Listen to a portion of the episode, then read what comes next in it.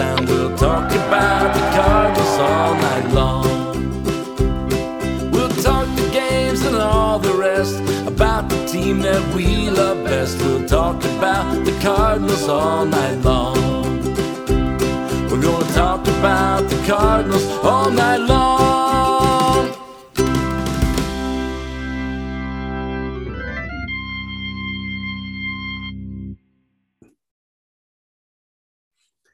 And welcome you into another edition of Meet Me at Musial. I'm your host, Daniel Shoptaw, C70 the bat at C70 on Twitter. Usually with me is Allen Medlock. He's not joining us at the moment tonight, uh, but I've got um, two for the price of one. Um, Allen and I wanted to talk to some of the other podcasting groups. We've done a couple of them. We've talked to the guys from Cardinals Off Day a couple weeks ago, the guys from Turn Into Podcast uh, a week or so after that. And now we've got the dynamic duo from Chirps, Tara Nichols from uh, Birds on the Black and at Tara Wellman on Twitter, and Alex Russell from Birds on the Black and at Alex Card 79 on Twitter. Guys, um, thanks for joining me tonight. Wait, two per, for the price of one. I, I didn't know that was the deal. yeah, Alex said something about negotiating rates. I, I we hadn't gotten to that part yet. So ah, all right, all right. Uh, I'm not sure if he was going to cut you in on the deal or not. No, I, I hadn't typically planned on it, but now I guess I have to. Yeah, now you're kind of stuck. I see how it is. I see how it is. um, life has been a busy, I know, for everybody in the last little bit. Um, and I know y'all both got a chance to record a show after the firing of Mike Shildt, but I don't think you've had a chance to really weigh in on the new manager, on, on Oli Marmol's um, ascension from bench coach to the top job. Um, Tara, we'll start with you. I know you've kind of, you know, probably haven't had the chance to really dig into it a lot, but what were your thoughts uh, when you heard about that?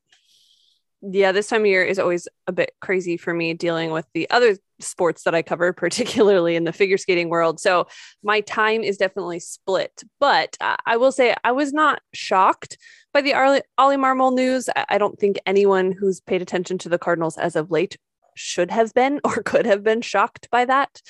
Um, I I think there is part of me that still kind of going back to when Mike Matheny was fired, would love to have some sort of outside perspective to maybe change up the status quo for this team, but I'm not surprised that they went with Oli Marmol, especially considering it really does seem like he was always their guy and it was just a matter of when to get to him. I don't know that mm-hmm. they anticipated it being quite this soon, but it seems like he was being primed for that spot for for many years already.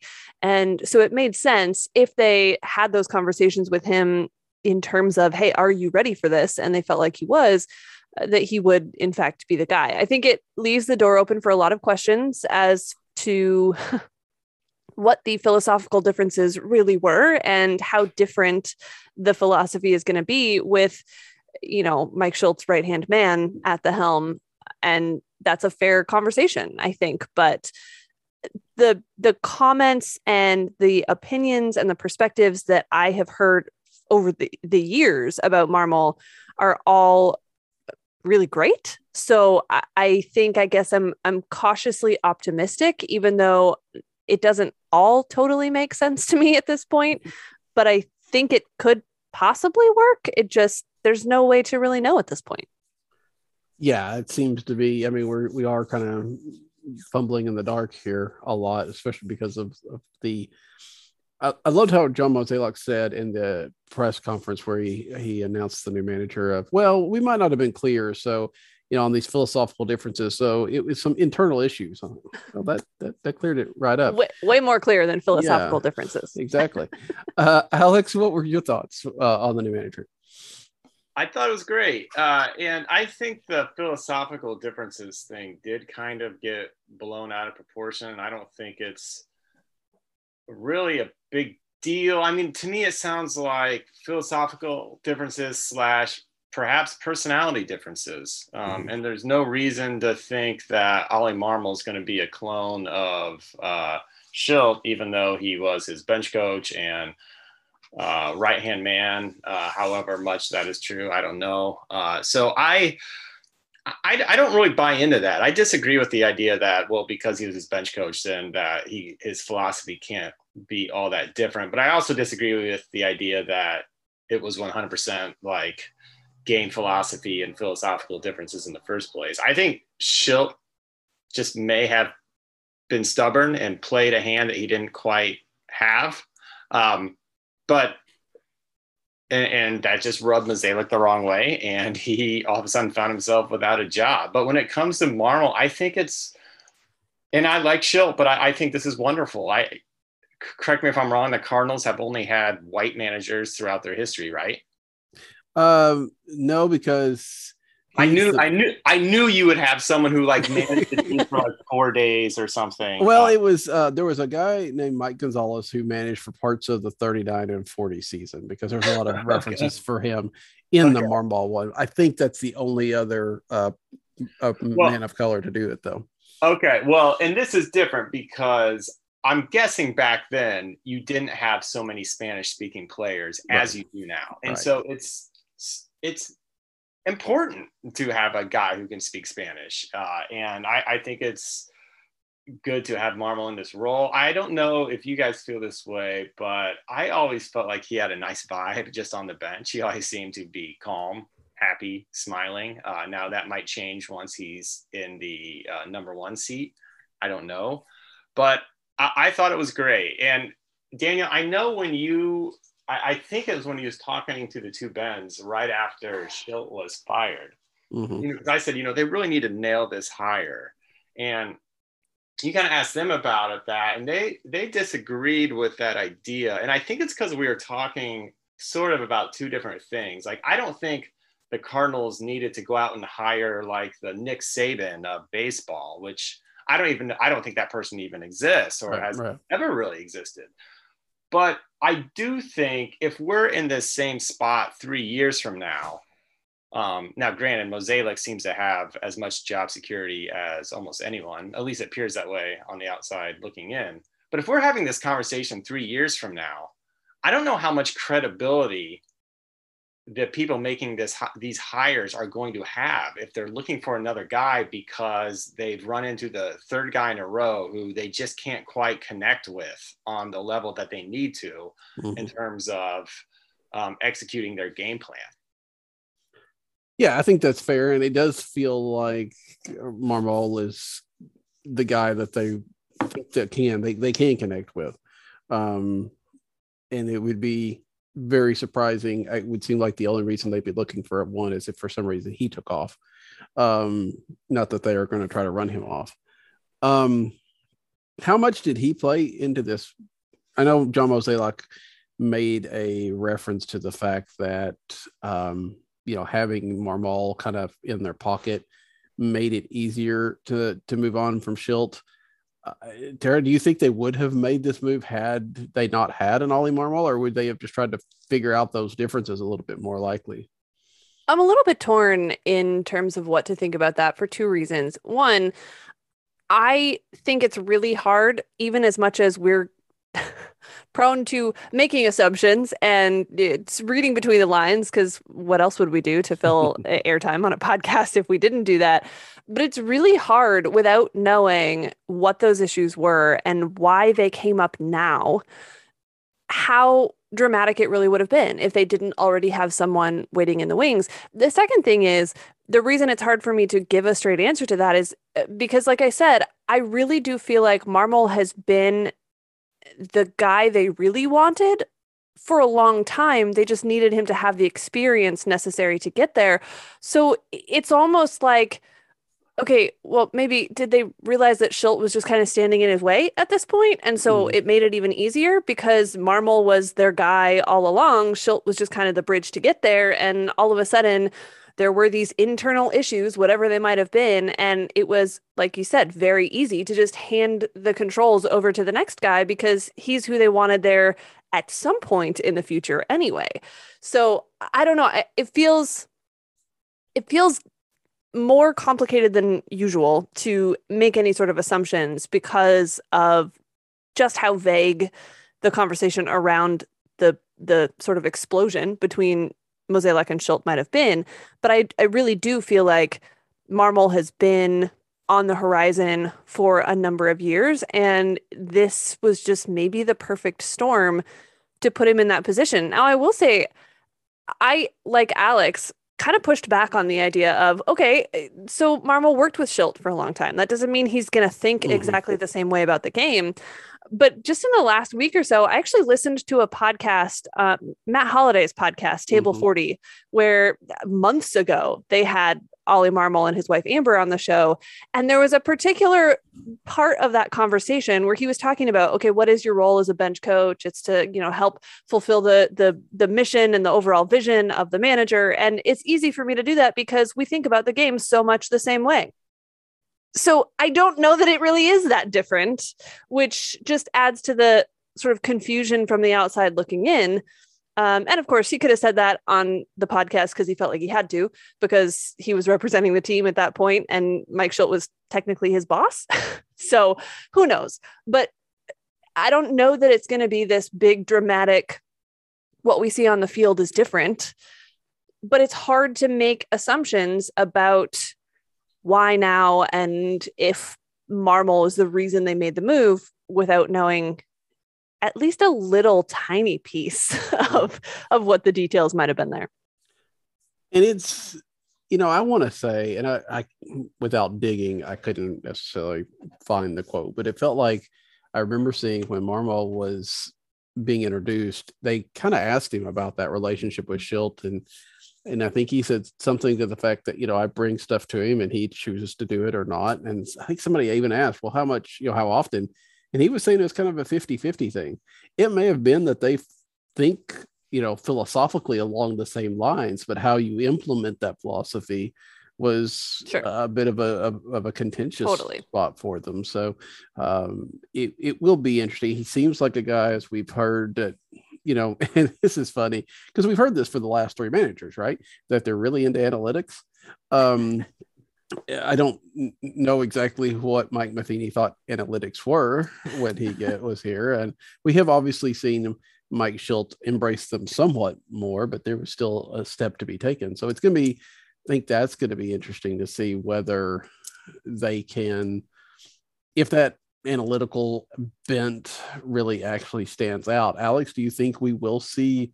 I mean, what could we see, I guess, analytically more than what we were seeing? Gosh, um,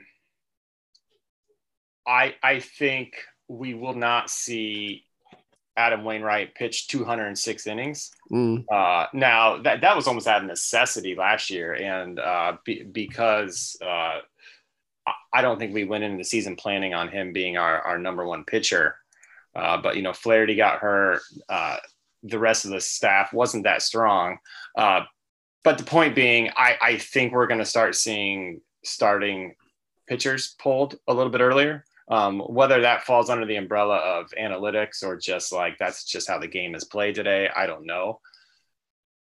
I could see, you know, he gave that quote uh, earlier this week about platooning uh, players. One of you can kind of flesh out exactly what he said. Uh, I listened to the off day podcast today, and they seem to draw a straight line to Edman uh, taking a lot of plate appearances from the left side where he's not very good. Um, so that could be something there. But overall, I, I really don't know. Uh, I, I will say, kind of going back to your question before this, in defense of hiring from within, is the idea that you know your guy's strengths, but you also know his warts.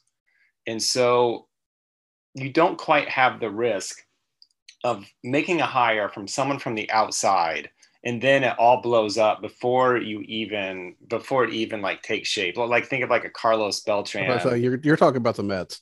So yeah, exactly, exactly. Um, if there would be something that would like blow up this whole situation uh, before it even had a chance to get off the ground, they probably would have already known that about Marmol mm. already, right? right? And so I, I think it is it, it is safe, but safe in a good way. Uh, in, in, terms of what this is going to look like from an analytical standpoint and how uh, how less of an old school manager he will be. I don't know. I always, when I think about Shildt, one of the first things I think about is him in his very first game managing, batting Yadier Molina second in the lineup. Um, and and um, just how just peculiar of a move that was. Now, lineups are always a funny thing because everyone agrees that they don't make a huge difference, but everyone also agrees they're not that hard to get right.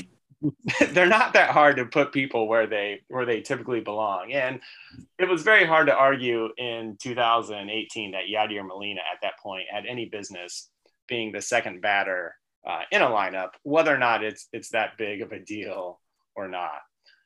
So I don't know. I'm I I I, I think we'll just have to to see. Uh, you know, I he is certainly on notice, right? Whatever Shildt was doing wrong, which he, I assume, is privy is privy to that, even though we are not. He's certainly on notice that this is how they want me to manage this team, and he's also on notice that if you don't do that, unlike Matheny, they will not be afraid to fire you, even after I think what a lot of us would call a pretty successful season. It didn't look like it yep. was going to turn that way, but it did, and it's pretty amazing looking back to know that we were at one point enjoying a 17 game winning streak, an unprecedented an unprecedented moment in Cardinals history. And then what? Two weeks later, the manager was getting fired. Less than that. Yeah. I, I mean, I, I, don't quite remember. The, oh yeah. The yeah, because they only lost yeah. what a week. It was a week of the season, and then you turn around and have the yeah. It's pretty close to two weeks, if if not. Uh, so it's that's kind of crazy. It, it, it, was a Thursday, if I recall, and what they had the game on Wednesday. So it was 8 mm-hmm. days after the uh, the wild card game, if I recall. He gets fired. Mm. So he's certainly on notice that whatever Mozeliak and company want him to do, he should know what that is. Yeah. He also knows that, you know, maybe one of his one of the people that might have had a shot at that job is now sitting in the spot that he had beforehand. It's Skip Schumaker coming in to be the bench coach and to some degree, you know, managerial backup if necessary. Um, not only in games where, and, and that's going to be also interesting. Like you said, Alex, he's not necessarily a guy that's gotten worked up too much, although he was kind of expressive on that, you know, infield fly against the Cubs um, after Shildt was tossed. Sure. But it'll be interesting to see, you know, how often he gets run out of games. He'll, I'm sure at some point in time he will. But Tara, that you know the, the Cardinals bring in um, Skip Schumaker this week, um, which is kind of again one of those expected things, but at least to some degree, even though they're familiar with Skip, he comes from the outside, and I don't know how much that matters, but it's at least better than not coming from the outside, right? Yeah. Oh, I think his experience with other organizations is definitely going to benefit them. I think I would say I was more surprised that Skip Schumaker took the job than that the Cardinals offered it to him. Simply because, you know, he's he's been on the West Coast for a long time. I believe that's where they live in the off mm-hmm, season and mm-hmm. so it makes a lot of sense for him to be there and uh, additionally I think he was talked about as a guy that would be in consideration for for a managerial position. Now, I don't know that there are great managerial roles out there other than in St. Louis perhaps and uh, you know the Padres, but um if if it wasn't going to be one of those places, maybe it he didn't want to take one of those other opportunities or they didn't offer it to him. I don't know, but it was it was like I said, more surprising to me that he accepted the job than that the Cardinals would offer someone like Skip Schumaker a chance to come back and be part of the Cardinals organization under this, you know, new era, new regime, whatever you want to call it. Um, but I do think that that it, it wasn't an offer made just because, well, he knows St. Louis Cardinals baseball. It was an offer made because he's made a name for himself on the coaching side of things, where there's a lot of credibility there and a lot of perspective that he can bring in that balances both that outsider voice and someone who understands what it is about Cardinals baseball that the team finds really important to hold on to. So he's in a unique position to have both of those qualities and that's why you know I I figured he was in at least the conversations about the managerial job. So I was a little surprised that he would come in as the bench coach, but I'm not surprised that the Cardinals attempted to make that move. It's also very interesting to me, at least, that the Cardinals tried to hire him for like a two or three, you know, a, a long term contract he took a one year deal with options, mainly because, like you said, Terry, he lives on the West Coast. He wasn't sure if he wanted to be away from his family and stuff like that. But it's it's just a little bit interesting to see this kind of big change, if you will. And then Alex, we could be going through this again next year if he decides this isn't what he wants to do. Sure. I, I, don't know how much uh, sleep I'm going to lose over the uh, search for the new bench coach. Um, if that's, that's what you're talking about. No, I mean, that's fair. But uh, it's still a little bit, you know, if you're looking to build continuity, for sure, that's not there. For sure. Uh, probably smart on Skip Schumaker's part, right?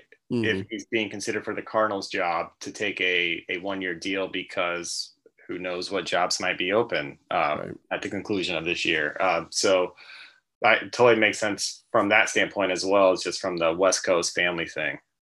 Yeah. There was an article I was reading this evening in the Athletic about the Diamondbacks and what they did this this late in the year uh, because they had reason to. They had brought in Alan Baird out of kind of retirement or whatever he'd been in baseball, but not with the not with the Diamondbacks, to kind of do an internal audit of what you know why they had gone wrong. They didn't, you know, they were having a worse year than expected.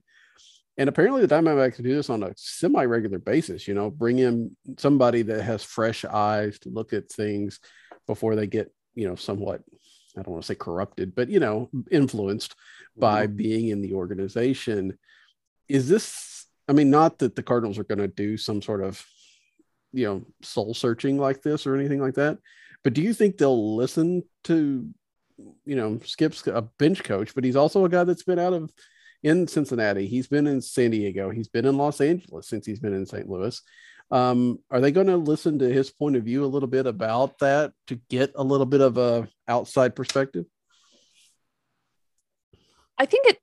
I think there are a couple of pieces to that one is what is his role really mm-hmm. as the bench coach? Who is going to be needing to listen to him? Probably not John Mozeliak. That's probably not the conversation that he's going to be having most often. Um, but communicating with players or being a, a, a different voice rather than an echo chamber for Marmol being someone who has different experience and realistically more experience than Marmol has in the game as a whole. Um, so I think that he has enough respect from the players in the clubhouse that he'll be able to have conversations with them as it pertains to what whether it's the the analytics that are being presented to them and to do that in a way that makes sense and that is useful um, not just from a you know crunching the numbers in an office perspective but from a guy who has been there done that perspective mm-hmm. Um, so I don't think getting the players to listen to him should be a particularly tough task.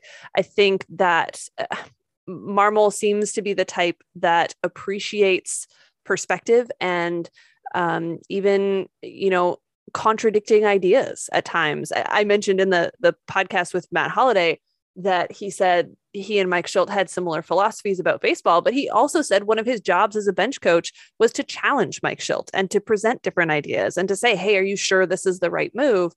So I would imagine if that's the approach he took to that job, he'll be looking for that from someone like Skip Schumaker, who can bring those outside influences as well. So I don't think that there's any um I don't think there's any risk in taking a one year chance, right?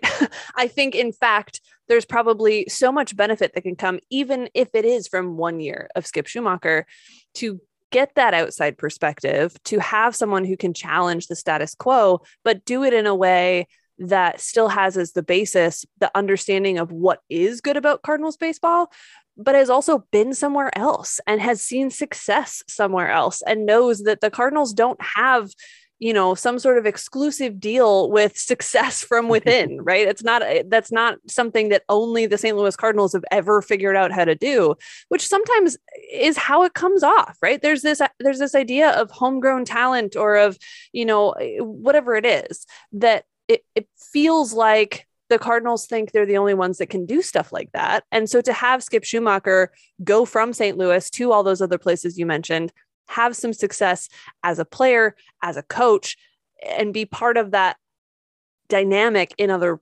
ways, I think can only be good for them, even if it ends up being uh, basically, like you said, a one year audit of, hey, uh, you know, this is what other teams are doing and it's worked really well there. So it could work here too.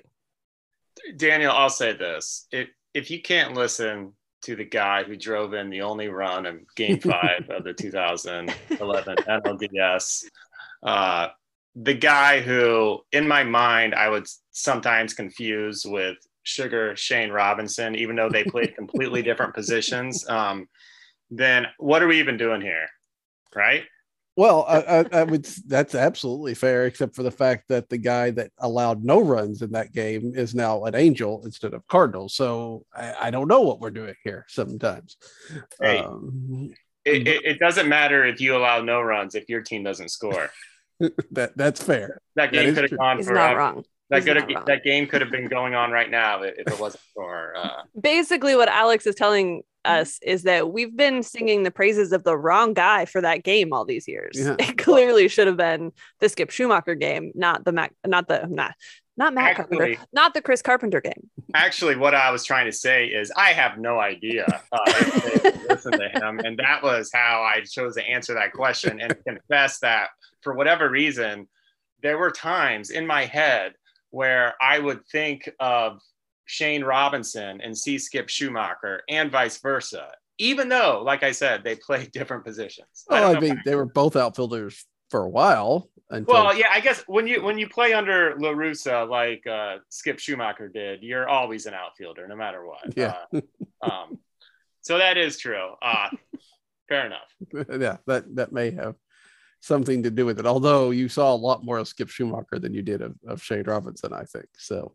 that is uh, um, also true. Also, yeah, uh, yeah. It's just uh, I don't know. Yeah, I, you know, we keep we're hearing a lot, and we'll see how much it goes into it about the front office and the managerial staff kind of being a lot closer than maybe our traditional, you know, um, thoughts of those kind of staff are. Um, you know, John Mozeliak said, did say he doesn't run down in the middle of the game to give, you know, Marmol some lineup changes or anything like that. So um, there is still some autonomy, but um, so it will be, it'll be just kind of interesting to see if that permeates because we have talked about it. I think, I know Tara and I have for sure, um, this idea that they need that, right? I mean, this is an organization that has a lot of internal stuff and that's great, but the you do run the risk of getting kind of you know inwardly focused and you know think you're doing the right thing versus you know kind of getting out of step with baseball. I mean alex do you think that's a risk that they have? Oh i think that's a legitimate concern and one that you articulated i think very well for everyone when you wrote that piece uh, what is that? Was that probably in may or june of this, of this uh, yeah may have been it may have been I think it was August. I think it was right after the trade deadline because okay. what they okay. didn't do. I, I can't go back and say word for word, but what you said, but nobody that wants it, that. but you're exactly right. Like complacency is often the enemy of progress, and compl- and complacency can happen without even noticing it when you just have kind of like a circle of people saying the exact same thing. So if if that's kind of what Skip Schumaker, if, Schumaker, if Skip Schumaker's job is to kind of disrupt that, then I think that is a very good thing. Um. Okay, so there were other things besides uh, coaching staff that has happened over the last couple of weeks. One of which is the Cardinals, uh, un, you know, unsurprisingly, declining the options on Matt Carpenter and Carlos Martinez. Um, Matt Carpenter puts out a nice, you know, great video about his time in St. Louis. Um, yeah, Carlos puts up a picture of him on vacation. I mean, you know, people deal with changes in different ways. Um, let's talk about the Carpenter stuff first, I guess. Um, Tara, obviously, you know, we had the there was a little bit of a blow up on Twitter a little bit this week when Mike Claiborne kind of tried to it sounded like discount what Matt Carpenter has done uh, in in Cardinal Red. Um, what are your lasting memories of Matt Carpenter, and how is he going to be remembered? I think Matt Carpenter Matt Carpenter will be remembered more fondly as time goes on, mm. and the reason for that is, look, if you go back and put into perspective what he did in the earlier years of his career and the way he adapted, the way he filled in roles when it seemed like there was nobody on the roster to fill in that spot, whether we're talking about in the lineup or defensively on the infield. What he put together as far as a career in St. Louis is going to look much better in hindsight. And the more distance there is from that, the more people are going to be able to say, okay, look, did his career end like he wanted it to? Absolutely not. But did he still have some fantastic years in St. Louis where he was realistically the best thing they had going for them in years where the offense looked like there wasn't going to be anyone driving it and where there were holes in the infield that somehow Matt Carpenter continued to fill even when no one thought he could.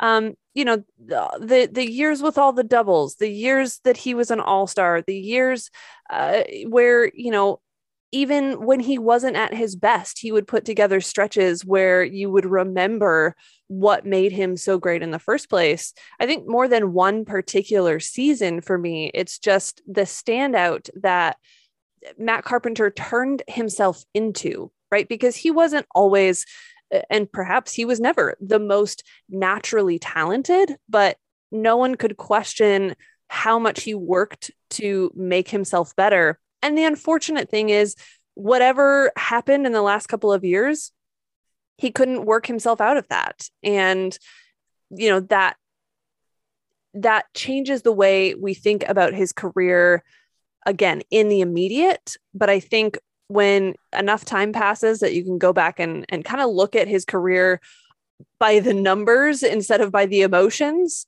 it will be one that does stand out in Cardinals history. And you know, I think it's different too if you take the time to go back and think about all those seasons where he was at his best and how different those seasons look without Matt Carpenter doing what he did. And you know, you can't ever take that away. I know the conversation is is he a Cardinals Hall of Famer or not? I think, you know, if you stack up the numbers in direct comparison to other greats in the organization, the fact that it, his career in St. Louis ended the way that it did doesn't take away from the contributions that he made over a number of years that do stack up against some of those other greats.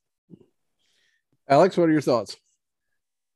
Daniel, this is what I, I will say. You know how Ray Lankford basically holds every single offensive uh, uh, he's basically the leader in every offensive category for the Cardinals in the 90s. Mm-hmm. I haven't looked, but it wouldn't surprise me if Matt Carpenter has basically or close to do, do, yeah, excuse me, has basically done the same thing during the 2000 and what do you call that decade? The 2010s, the the the, the, the, yeah, the teens, the, teens, yeah.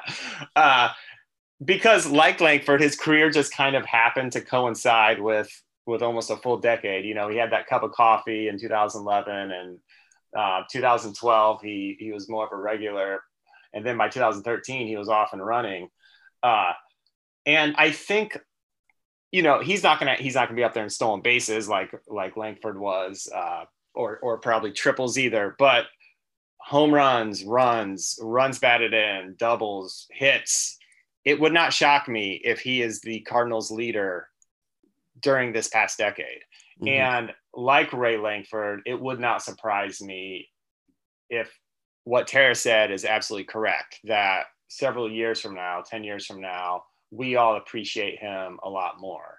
Because Daniel, I know you're old enough to remember that when Ray Lankford was playing, and a lot of a lot of this had to do with the fact that we didn't quite appreciate his game like we probably would today because he mm-hmm. struck out a lot or whatever. But you remember Daniel, like we, I, I don't think the fan base loved Lankford quite like they love him now.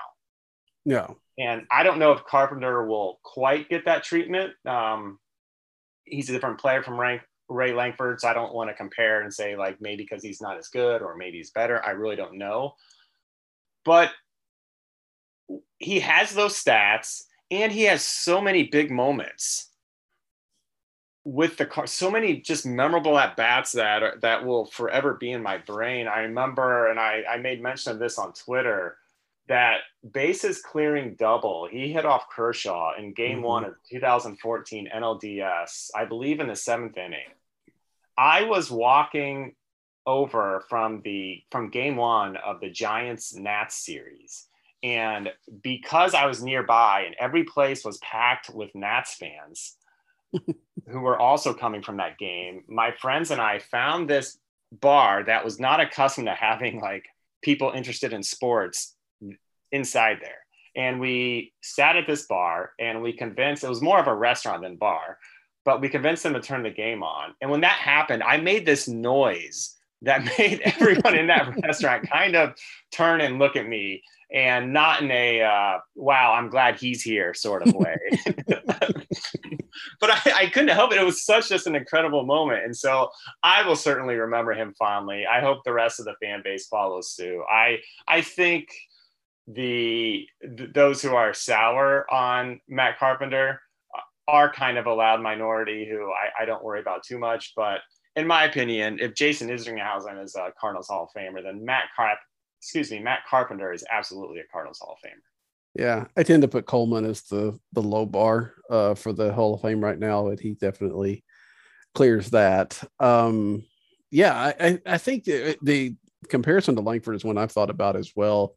That the only thing that I mean, one of the things that that Carpenter has going for him was playoff appearances, and I think that's part of why Lankford got a little bit of the short end of the stick is because he didn't get to go to the playoffs very much. He was the best player on a kind of a weak time in St. Louis history, so that didn't help him any. But um, I, I, agree with both of you. I think that you know once you get past the the bad taste of the last couple of years, then and you think about the first you know eight or whatever, uh, I think that people are going to be much more excited about about him. And you know, he feels like the kind of guy he's going to be around the ballpark. He's going to be the guy that shows up here and there. He's going to you know pop on the whatever the name of the broadcast is going to be in four years.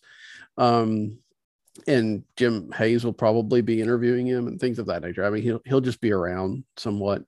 Um, assuming he doesn't play anywhere. I mean, is there? Do you see him? catching on with somebody next year. Um, you know, I know he wants to play Tara, but I, I still have trouble imagining that there's going to be a whole lot of demand for his services. I won't be surprised if someone takes sort of a flyer and maybe signs him to a minor league contract to see what's there. But the last two seasons have really, I think, limited those expectations mm-hmm. pretty significantly in terms of you know it's not just one bad season. It, it, it's not just oh he wasn't healthy or, or, whatever it is. So because of his resume i won't be surprised if someone's like hey why not see what happens? See if we can catch lightning in a bottle and give him a chance. But i don't anticipate that you know he's going to sign some significant contract um, simply because i think he would also be first in line to say his work as of late hasn't warranted that. Yeah. Okay, so the other side of this equation is Carlos Martinez, who again has been a bit of out of sight, out of mind because he's been hurt since, for for much of the year, and um, we kind of knew that he wasn't coming back at least for a while. Um, Alex, how is Carlos Martinez going to be remembered? Is he a guy that people will appreciate more in a few years, or is he just kind of going to fade into Cardinal history? I don't know. This is a tougher one. I think there's a little more disappointment there because we had such high hopes. Mm-hmm. And maybe that was never fair of us. Uh, I remember in 2014, people were calling him like little Pedro Martinez, and and mm-hmm. you know, there's nothing more unfair than uh, being. I think, I think, Pedro called him that. yeah, I, I, think you are right, and I mean, you talk about unrealistic expectations. Uh, I, I will say this about Carlos Martinez: uh, those seasons he had from 2015 through 2017.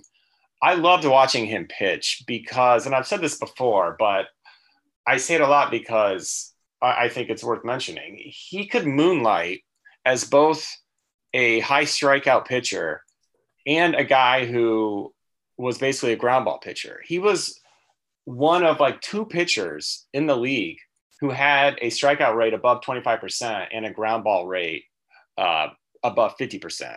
The, those people are just very hard to find. And when he was on, he was an excellent pitcher. And easily our best our best pitcher during those three seasons. Um, now, uh, maybe I'm forgetting.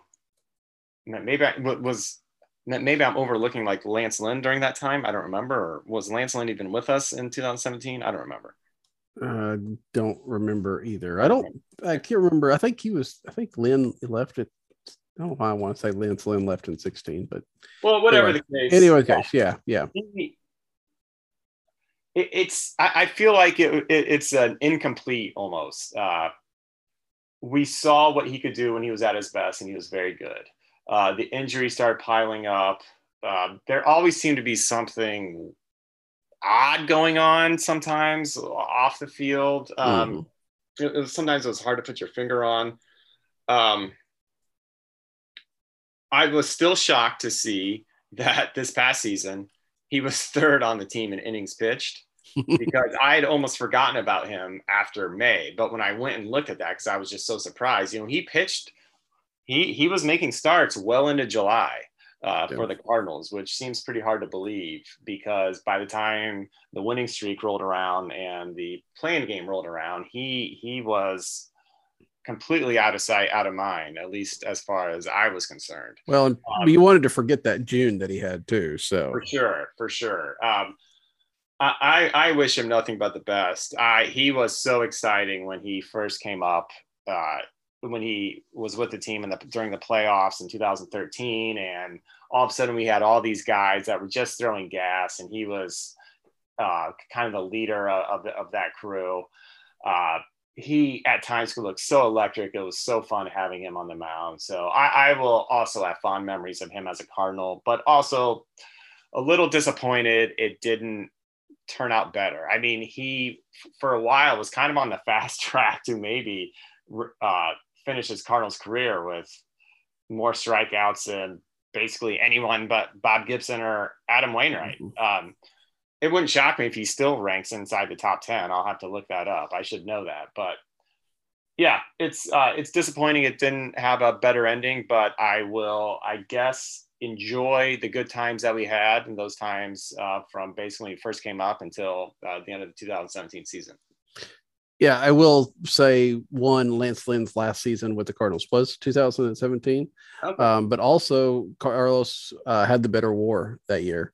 Um, he had, according to Baseball Reference, uh, 3.2 to Lance Lynn's 2.9. It's also very weird because Baseball Reference puts the top 12 players from that year up, and there's very few Cardinal hats on that list. And 17 is not that long ago, but there were four Cardinals, four people that were still Cardinals, and two of them were Martinez and Carpenter. So out of the tw- top 12 in 2017, all we've got left is Yadier Molina and Paul DeJong, um, which is, I don't know. It just feels like that's a lot of turnover for five years, but that's perhaps baseball now. Uh, Tara, I'm, what are you thinking on, on Carlos? I think a couple of things. First of all, I will always say that Carlos Martinez was one of the pitchers that I enjoyed the most when he was at his best. similar to years, well, particularly the Achilles injury year for Adam Wainwright when he was pitching so well prior to that, just had, I had so much fun watching him in just such mastery of his craft. That's how I felt about Carlos Martinez when he was pitching really well. Like it was totally unpredictable in terms of, wow, I haven't seen him do that before, but it worked out in ways that made him, to me, one of the most exciting pitchers in the game. That said, I think Carlos Martinez is the reason that people are so hesitant to believe that anything good can happen with the career of Alex Reyes mm. because it feels like history repeating itself in the sense that this is a guy that has been talked about. I mean, the front office so started talking about Alex Reyes at uh, blogger day events years and years ago and talking about how oh he's he's going to be like Carlos Martinez he's going to be like this he's going to be that and then we've seen the roller coaster that that's been for Reyes which feels very similar to the roller coaster we've been on with Carlos Martinez even if it's for you know different circumstances different reasons. So it does I agree with Alex it feels a bit incomplete. It feels like what could have been. And um, you know we we never really got to see that on full display in any sort of consistent manner. But, but that's a little misleading too right? Because the seasons where he was good before he got hurt really the first time that took him out um, for an extended period of time he was really really really good and mostly good consistently. Um, i think the the blow up or the bad inning or whatever it is is perhaps more memorable emotionally than it looks on paper. Um, because you know we all we all feel like the inconsistency was there even in the times when it wasn't. But that's the, the carlos martinez story right? Is that we have this perspective of him as a person him as an athlete him in terms of his career that is i feel like always going to be skewed by something that was an extenuating circumstance or a, a factor outside of um, you know his performance on the mound. And that's that's a frustrating story to try to tell. It, it doesn't feel like it's the ending that should have been but it is where the story ends for now for carlos martinez in st louis. I, I will be curious to see if he ever does regain enough form to find that you know missing piece whatever it is somewhere else or if he just does sort of fade off into the distance and um, you know, it, it really is a story of wondering what could have been. Yeah, although I do think that he's going to have a much more of a market, obviously, than than Matt Carpenter, just because he, you know, there's somebody out there's going to take a chance on a guy that can really develop like that. Um, and so it'll be be interesting to see if that happens, if that if he does finally find something in some other organization or stays healthy, or you know, finds that focus that, you know, often he talked about or Yadi or Molina would talk about. It, just never seemed to be there, um, which is, you know, a little bit of a cop out, I guess, to three degrees, but it was still some sort of issue with him, um, whatever the case may be. But uh, injuries and such were a lot more of the case. Um, we're running a little bit long, but let's get a couple of the other things that have happened.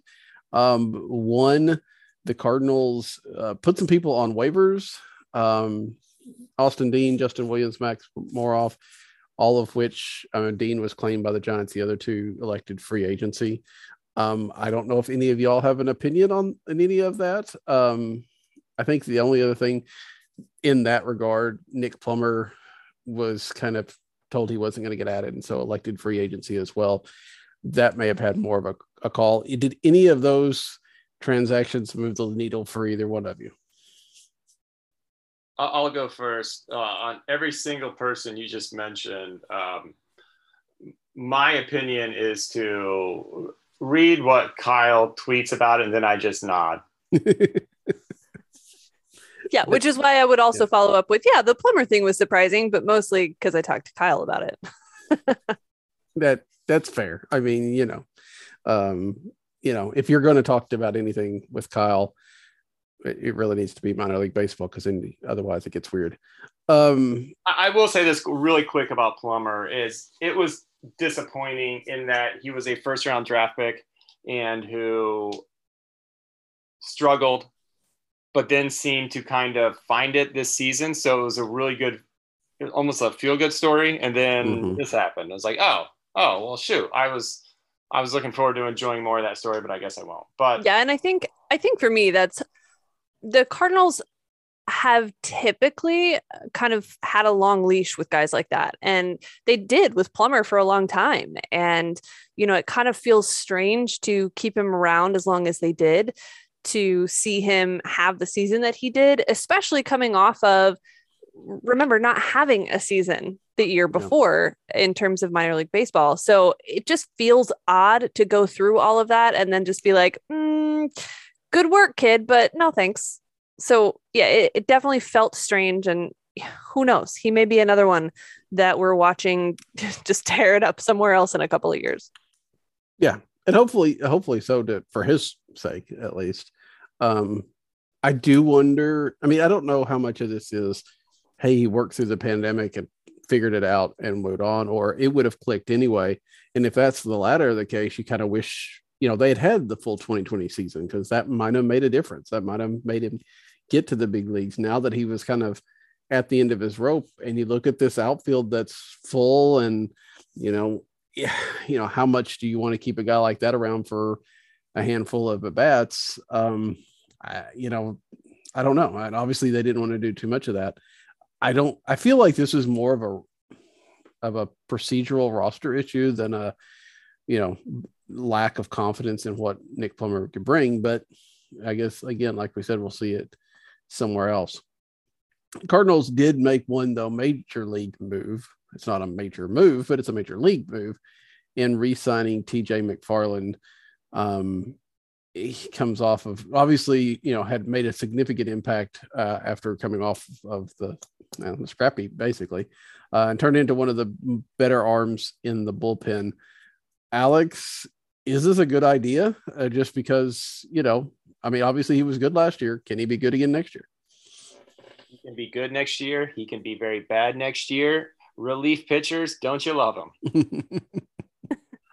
um, uh, th- this is what I'll say. Uh, I don't know who the relief pitcher, uh, sort of the uh, more obscure relief pitcher guru is out there, akin to Kyle being that of prospects. Um, but whatever that person said about the TJ McFarland signing, again, just picture me saying it, and that's my opinion. Can you imagine if there was like a a, a middle relief guy out there that was that's all they focused on was middle relievers in the big I would absolutely love for that to be a thing because do you know how hard it is to like actually know anything about middle relievers because of the, like Kyle said, uh, or like Alex said, in reference to the way Kyle talks about minor leaguers, uh, it could be great. It could also be terrible. And that's just the way that, uh, you know, that bullpen cookie crumbles sometimes. I look, McFarland was great last year. Um, mostly, I'm just hoping that we get more Lars Nootbaar and TJ McFarland. That was my primary thought about the re-signing there. And Daniel, I promise I won't answer another question like that. If you, if you haven't already regretted having me on, um, you know. No, I, I, don't know that I have very many more questions for you to answer. So you probably say as well. Um, yeah, I just worry a little bit because of, like you said, relievers are it seems very if it seems very cardinalish for sure and and so much so because the cardinals would go out and of course they go get a reliever and sign them to a three or four year deal but, but this terrible. isn't that right this isn't no, like a no. Cecil situation or a uh, gosh who are some of those others we could pencil in that just all i mean I, I feel like they didn't hit on a single one of those guys that they yeah. signed to a three or four year deal um, well, even the guys, I, I, feel much better about a deal like this. I guess is what. I'm yeah, saying. I mean, it's a one-year deal. It's two and a half million. You could get rid of it if you need to. I agree with that for sure. But it, you know, it's like even go back to you know Jason Motte or somebody like they got an extension, uh, and then wound up you know getting hurt or whatever. They tended to wipe out a lot of that. Um, I, you know, McFarland struggled a little bit down the stretch. Um, you wonder a little bit if people are catching up to him, but if you're a ground ball pitcher uh, playing on this team, you're probably going to have some success. So, uh, which leads us to our last point. Cardinals win five gold gloves. They win the platinum glove as well. Uh, Nolan Arenado announced that being announced tonight. Um, I know gold gloves is not the be all and end all, but it's still kind of cool to see the Cardinals set a, a record. And this is a award's been around for a while, a record for a team with five gold gloves. Yeah, it's what it means. I mean, okay, that can be debated, sure. Uh, but the reality is, it means that everyone in baseball realized the Cardinals' infield defense and outfield defense was what kept them in games this year. It's what mm-hmm. allowed them to get to the point where a 17 game winning streak was enough to propel them into a real postseason conversation. And look, the Cardinals don't make it to where they were this season with the pitching that they went through without the defense doing what it did. So, if nothing else, it just sort of reiterates okay, that part of what they're doing is working really well. Agree. That you know, you look at the team last year and in, in the offensive categories that in my opinion really matter like runs scored on base uh, you know wRC plus whatever they were if not average, uh, below average. And we know pitching, at least for the first couple months, was pretty much a mess. And so the defense really was the star of the show. And if if there's anything to kind of be frustrated about, it's and you know I'm not the first person, of course, to make this observation. It's that gee, it would have been nice if we didn't spend the first four months just walking and hitting every batter uh, face because lo and behold, you can get someone like, uh, you know, Jay Happ or Jon Lester, who weren't, it's not like they were very good, but they could throw the ball across the plate and let the other team hit it. And that was almost good enough to win uh, a lot of games. So it reinforced what we already knew, which is that the Cardinals had a very good defense. And it was nice to see them kind of, I guess, get the recognition for that you know, if there's a guy out there that that follows defense um, and would talk about it, um, then that's the guy. I'm gonna just pretend like I said that and um, nod ahead, go with that. Um, yeah, yeah, it was great to it was great to see. I don't. If four of the five were pretty expected, I do not, and we may be wading into a dangerous topic here. I just realized who we've got on the show. I did not expect Tommy Edman to win at second base, um, especially when uh, the Milwaukee Brewer second baseman was also in that mix. Um, Who's that again? Who is that guy? I, I can't remember. Well, What's his name? How many plate appearances did he, did he end up having? Is that probably what cost him the goal? Yes. If he just didn't play enough. I think uh, the injured, the time he spent injured, probably played a, a significant role there. It probably did. Um, although he got 445 at bats, um, 116 games. It's not, you know, 492 yeah. plate appearances. It's not as much. I, that's actually more than I thought he had, I guess, to some degree. Is it fair to suggest that the this is a weird way to to talk about this, but is it fair to suggest that the Brewers pitching was actually better, so he didn't need to be as spectacular in the field as uh, as we've mentioned, the Cardinals pitching staff needed the defense. I don't know if that plays in, but maybe it uh, didn't afford him quite as many opportunities as he would have had otherwise. You mean like they had a higher strikeout rate? Like right? They, yeah, yes. I, I, I, certainly a valid uh, thing to look at, in my opinion. I, I, I assume they had a higher strikeout rate than the Cardinals. Uh, I, I, I would be shocked if that wasn't the case. yeah. And so, yeah, I think you know, fewer balls put into play, fewer chances, fewer, fewer chances to really pad those defensive metrics that most people don't really quite understand. Um, yeah, I think that's, uh, I think that's a legit thing to wonder about. I don't know about actual strikeout rate because I just pulled this up, but the Brewers led the major leagues in strikeouts at 1,618. Okay. The Cardinals were last in strikeouts at 1,225. So, so yes, it's yes. entirely par- possible and maybe even probable that that uh, cut into the spectacular moments of Kolten Wong. and, and, you know, we saw the Cardinals especially more in the last year or two, but even this year, doing the shifts, doing this and things of that nature. I don't know if Milwaukee's better at that, so that you know Kolten did for the few ground balls that he got might not have necessarily needed to be spectacular or anything of that nature, uh, because they were putting him in the right spot, um, or that he could cover the ground a little bit more. I will say, Tommy Edman, when he was playing second base, did a very good job. I don't, uh, you know, I don't think it's I didn't think it was at the time a Gold Glove one, but I just never gave it much thought. And he um, he made some good plays. Um, so I'm, i was very, I was just a little bit, you know, when he came out on the nominees, I was like, huh. Uh, but you know, he's not winning that. And then when he won it, uh, was really surprised. It's very, really, really weird that the one spot that the Cardinals don't win is Yadier Molina. Uh, not that it wasn't fair. It's just a little weird yeah, you know, reputation, I guess, isn't everything in this game at this point. And they were probably like, okay, we can't give them all the all the awards. yeah, I, I do think that might have hurt Dylan Carlson at some point to getting in the nominees. It's like we, we voted for the other two. We can't vote for everybody in the Cardinals. Uh, Don't worry, he'll win one eventually, anyways. Yeah, probably so. Um, I just saw the rec. What I see the stat. Cardinals have 92 Gold Gloves in their uh, history, and the second place team is like 75.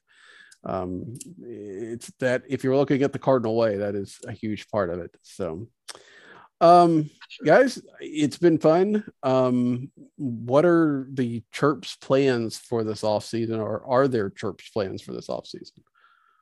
That is an excellent question. no, we're we're taking a, a beat and then we're gonna regroup when there are things to discuss. And um, that is all the detail that I have, unless Alex has, you know, gone around and made plans without me, uh, which is entirely possible because I've been very MIA. I think we had intended on trying to do a show right after Marmol was hired but we then we just couldn't find the time. And then when we saw we were going to be on your show, I was like, yeah, that's good enough. uh, hear our thoughts. That'll, yeah, that'll that can count as like half a show for, for chirps. Uh, uh, two thirds, I guess, if you're actually counting. Um, you know. Yeah, I, I mean, y'all, y'all, if we if we put it to a vote, this may get released as a chirps instead of Musial all of a sudden. All right, then you, you, need to come up with the chirp of the week right now. but no, yeah. no, hopefully, hopefully we'll at least have a few off-season episodes, and they aren't all about. Well, it doesn't look like there's going to be baseball this year. Um, which, by the way, what does that mean for Wainwright and Yadier Molina? Let's say worst case scenario, and there's either a a long-term labor shortage, uh, labor shortage, one way, work stoppage. Um, you know, I've been reading the word labor shortage a lot. Yeah, yeah, yeah, that's fair. Uh, work stoppage, and you know, obviously, worst case scenario, there's not a season at all. I can't imagine that happening. But if there's a big chunk of the season missing uh, because of that, um, and this is uh, not commentary at all on the actual situation, but just from selfishly, that would really be a bummer for Wainwright and Yadi. It would. it would. But you also wonder. I mean, we kind of saw what Yadier Molina did last year, right? With a lot of time off. Um, you wonder if it might be as as bad as it would be, and as as much as we don't want it. You wonder if that kind of rest on him would be a good thing. Oh, um, absolutely. I just mean from like I, am I'm, I'm really invested in that like bat the oh know, oh battery yeah, numbers, yeah, and I really want them to get up there as high as they can. So yeah, it's it, it's it's more of just stupid, selfish like uh, things that don't ultimately matter in terms of how they're going to finish in the standings, but you know things that look nice years you, down the road. You know what's going to be frustrating is if they tie it or come one short because Wainwright pitched that game at the very end of the season last year that Yadi didn't catch. Right.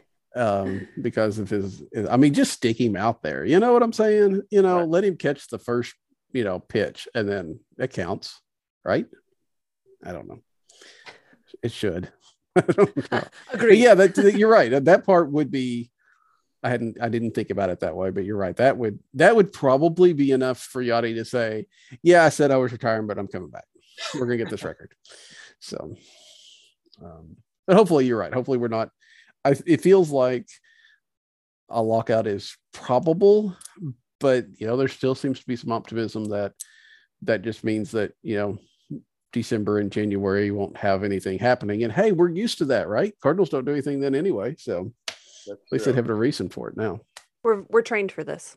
Yeah, we've been planning. We've been working on this you know, if they get to February, then we got a we got problems. Because the they, only other thing I'll say, Daniel, in terms of goals this off season, is that I hope there's a podcast out there somewhere where they're talking about Ozzie Smith rookie cards, and someone says, "Well, whatever Alex Crisafulli said about it, just pretend that's me and nodding my head along."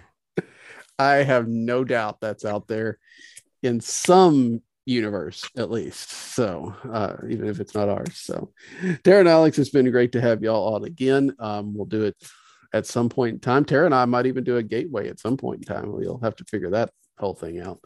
Um, but until next time for tara and alex i'm daniel. Good night